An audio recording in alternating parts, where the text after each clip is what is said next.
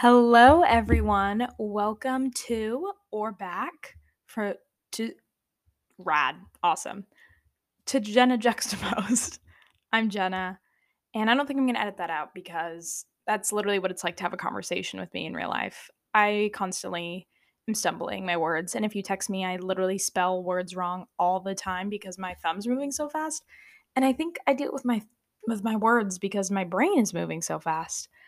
But anyway, it's okay. No need to be in a rush. Just take a deep breath. we're here, we're happy.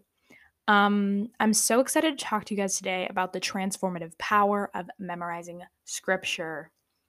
Literally, like my number one piece of advice for anyone who um, is just having a hard time with their um, mental health. And of course, little note um, if you struggling it's so hard to talk about mental health when it comes to um, also with our spirituality just because there obviously is a time and place for um, like medicine and professional help and all of that and that's not like oil and water with jesus you know what i mean? Like it's both um, but for my experience i am not um, diagnosed with any specific mental illness. But that doesn't mean that I don't have a hard time sometimes when it comes to my mental health. And I think a lot of us can relate to that. So, the number one thing for me over this past year, especially, has just been saying scripture over and over again in my head. And you might be like, how the darn do I do that? And I'm going to tell you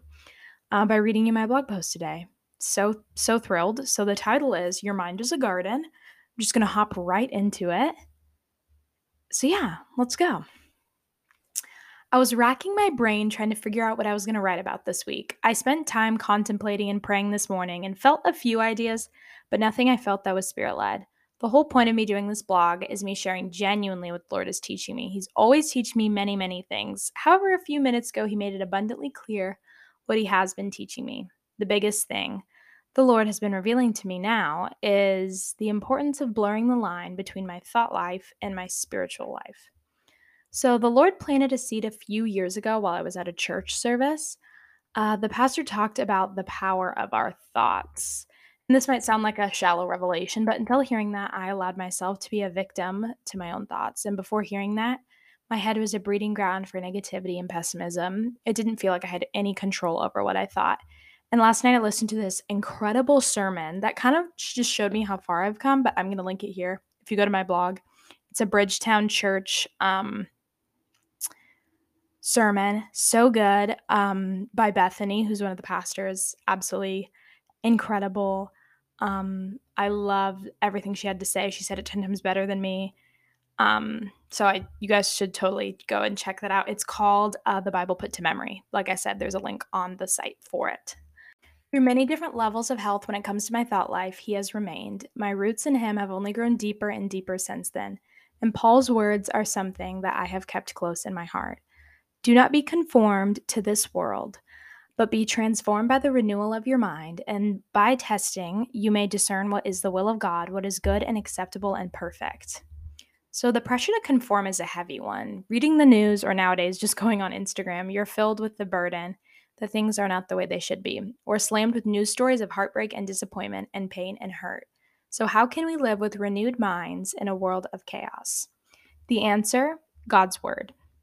We are hardwired for intimacy with God, and the path God gave us to that is the scriptures. I'm not just talking about like reading your Bible, learning the history and the context, which is so good, don't get me wrong. Um, I love doing that, but I'm talking about letting your heart and mind be a sponge and absorbing the word. It's called our daily bread for a reason. It is necessary to quench the hunger our souls have. So, whatever we feed our minds is what we think about. So according to the National Science Foundation, an average person has about 12,000 to 60,000 thoughts per day. Of those, 80% are negative and 95% are repetitive thoughts. If we repeat those negative thoughts, we think negative way more than we think positive thoughts. 95% are repetitive. I just want to focus on that. 95%. And of course, every stat isn't precise in accounting for all humankind forever, but it does tell us this. We think the same thing a lot. In this season of my life, I have really had to hold close to passages of scripture and lyrics to worship songs. My mind in 2021 has struggled a lot with past shame, guilt, and the weight of my own depravity. Fun, right? the only relief I have found to be the antidote for this constant battle in my mind has been the words of my father.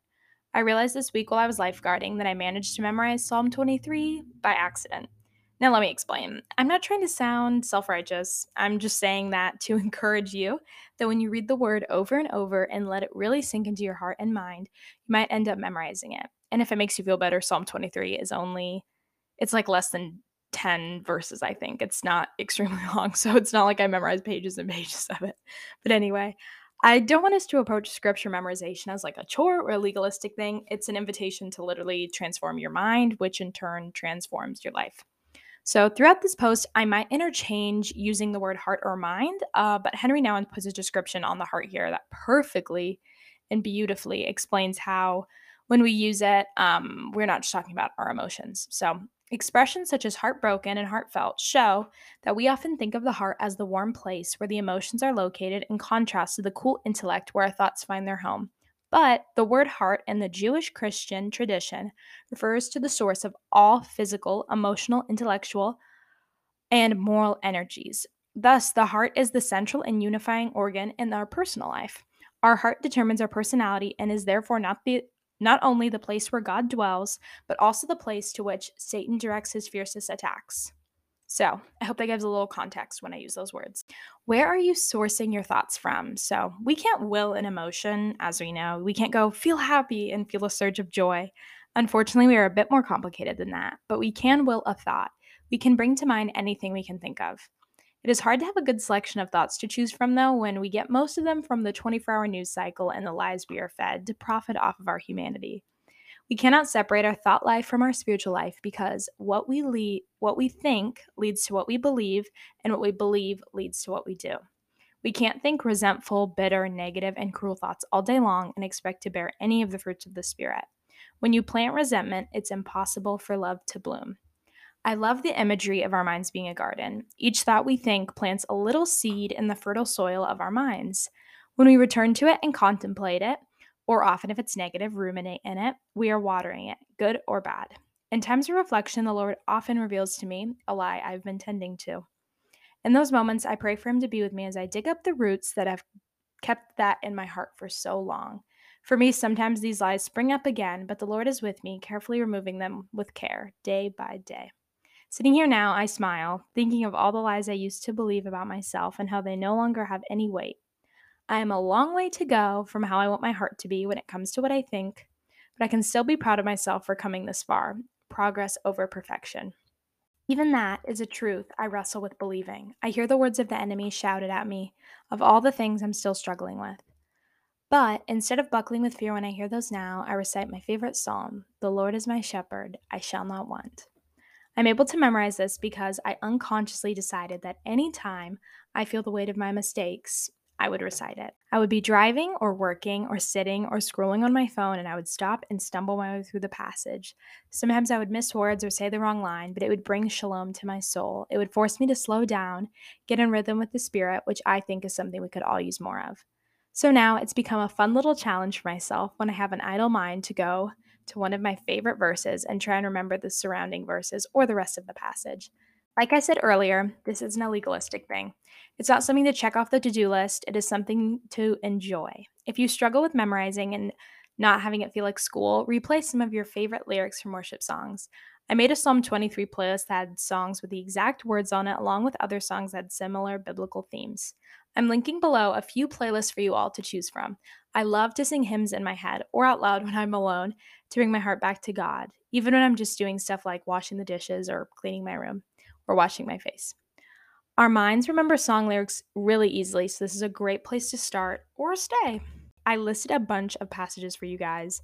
This is um, definitely not an exhaustive list. There's a lot more that you can choose from. Uh, any anything that Paul wrote I literally want it in my brain like forever and anything Jesus said. So that is what I so recommend for you guys to memorize. There's also so much good stuff in um, the minor prophets along with the Old Testament. Um, the Psalms are a, a favorite, but um, yeah, go, feel free to check out um, the site if you want to look at those. Um, And I want to leave you all with this passage, which perfectly encapsulates the purpose of renewing our minds. Finally, brothers, whatever is true, whatever is honorable, whatever is just, whatever is pure, whatever is lovely, whatever is commendable, if there is any excellence, if there is anything worthy of praise, think about these things. What you have learned and received and heard and seen in me, practice these things, and the God of peace will be with you. Philippians 4 8 through 9. Invite God into the process with you. Ask Him to help tend to the garden of your heart and help you dig up any lies you're believing. Ask Him for help. He would be happy to do it. All love, Jenna. I hope you all enjoyed listening this week. Um, just reading over that passage again, the last line, I just love it so much. What you have learned and received and heard and seen in me, practice these things, and the God of peace will be with you. I think it's really easy um, to kind of get lazy when it comes to our spiritual practices just because we're like, well, I'm saved by grace alone, not by works. But works is, it's not even works as much as uh, just us being under the apprenticeship of Jesus and following his way. And we can see um, Jesus in Matthew 4 uh, responds to being tempted by Satan with just reciting scripture back to him. And it's always struck me that the enemy uses scripture back to him, which just tells us that the enemy knows scripture. And so we need to know it for that reason, um, first of all. And second of all, Jesus gives that example that um, he, he had that in his heart. He didn't have to have his Bible in front of him to reference um, the word of God. It was planted and it was blooming in his heart. And we are to follow that example. But I hope you all have an amazing week. Uh, if you want to further this conversation, feel free to contact me on Instagram. It's just my name, Jenna.Wirtz, W I R T Z. Um, yeah, I hope the Lord blesses you with this and you have a wonderful rest of your week. Happy memorizing!